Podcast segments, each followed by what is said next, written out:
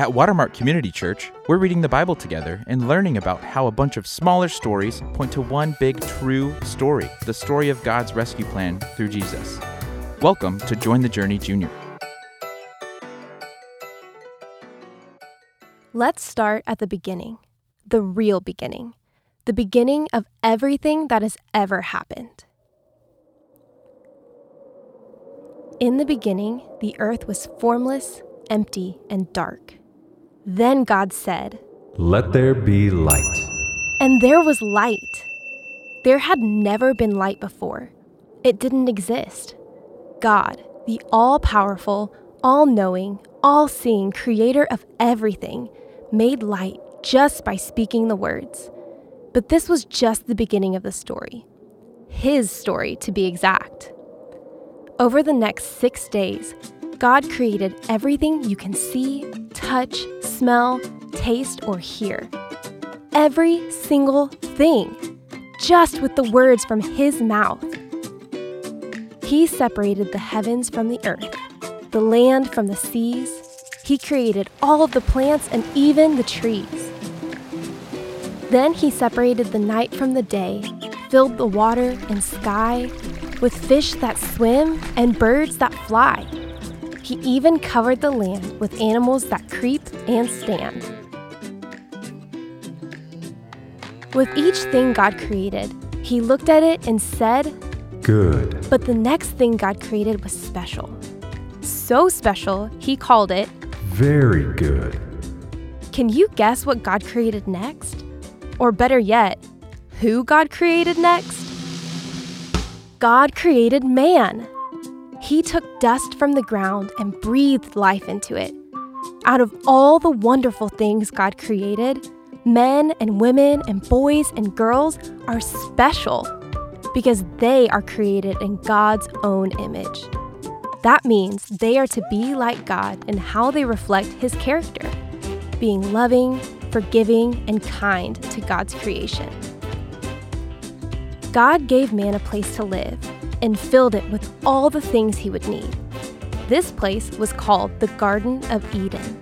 And in the garden, God gave man a job to name all the plants and animals and to care for those plants and animals. Can you imagine the line of animals being paraded in front of Adam? Lion. Elephant. Monkey. Pig. Nice kitty. But God saw that Adam needed a helper, someone equal in value, but able to be his teammate and play a different role than him. So, God put Adam into a deep sleep. He removed one of Adam's ribs and created Eve from him. When God was done creating Eve, he brought her to Adam, and Adam was so excited. Eve. Whoa. Adam and Eve's relationship is the very first example of marriage. God gave Adam and Eve the freedom to eat anything from the garden except from one tree. Like a happy father, he looked at what he created and said it was Very good. Then, on the seventh day, God rested. Adam and Eve lived in the garden. It was paradise, just like God intended. But one day, a serpent came up to Eve and convinced her to doubt God's goodness and break his command about that one tree. Did God really say that?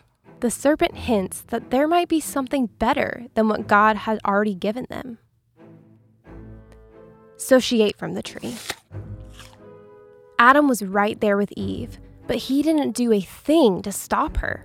He even took some of the fruit and ate it himself. In that moment, having done the one thing God commanded them to avoid, something changed in them. New feelings they haven't felt before.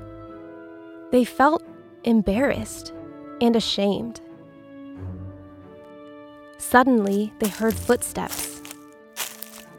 It was God, so they ran to hide among the trees. God asked them, Where are you? Adam said that he hid because he was afraid. Then, do you know what he did? He blamed Eve for the whole thing. She did it. God looked to Eve, and what did she do? She blamed the serpent. He tricked me. Because Adam and Eve broke God's command, things would now be different. Although God still loved them, they could no longer live in the garden with him. Adam and all men after him would now have to work much harder to get food for his family. Eve and all women after her would have to feel pain when they have babies. But it was worse for the serpent. God cursed him to crawl in the dust. God also told the serpent that one day, one of Eve's offspring would crush him. You see, God had a plan from the very beginning. He already knew everything that was going to happen. And because He loved Adam and Eve, and you and I, He would provide a way to pay for our sins, bringing mankind back into relationship with Himself. But that rescue plan is the rest of the story, which we'll read and talk about all year long. In one more act of love before Adam and Eve left the garden, God gave them clothes made of animal skin. An animal had to be sacrificed as a covering for their sin. Much later, we'll see that God provided another sacrifice to cover all our sins. But for now, let's stop and think about what we just heard. Here are a few questions to discuss. Question 1 Why did Adam and Eve do the one thing God told them not to do?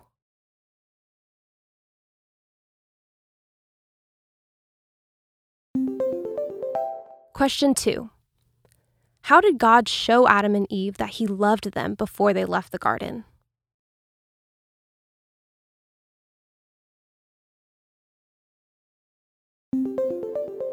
Question 3 Kids, now it's your turn to ask a question and your parents' turn to answer.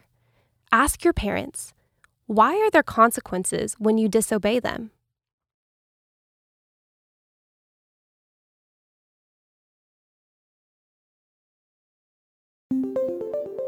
Remember that you and your family and your friends and your neighbors and everyone are valuable because all people are made in God's image. And remember that because God loves us, He made a way for us to be free of sin, and this was through Jesus.